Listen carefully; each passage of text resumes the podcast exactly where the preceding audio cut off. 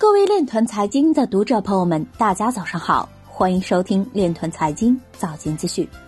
今天是二零二零年三月二十三日，星期一，农历庚子年二月三十。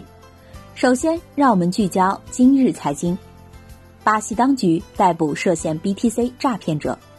印度政府邀请印度央行及证交会讨论加密货币监管。赣州市将重点实施区块链应用促进等十大工程。四川天府新区将加快聚集区块链等金融科技企业。美国 SEC 要求对 Kik 公司一亿美元的 King 发行进行初步简易判决。蒙特利尔警方正在寻找切断追踪装置的加密货币盗窃案逃犯。挖矿行业竞争激烈，小型矿业公司难以生存。区块链技术为江苏优质农产品写日志。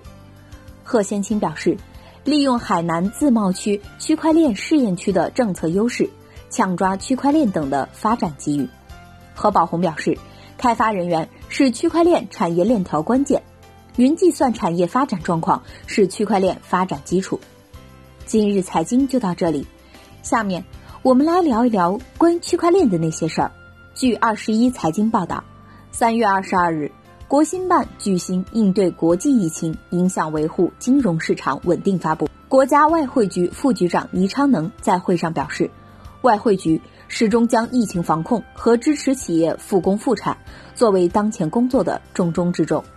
外汇局将积极运用跨境金融、区块链平台等技术手段，便利中小企业开展贸易融资。以上就是今天练团财经早间资讯的全部内容，感谢您的关注与支持，祝您生活愉快，我们明天再见。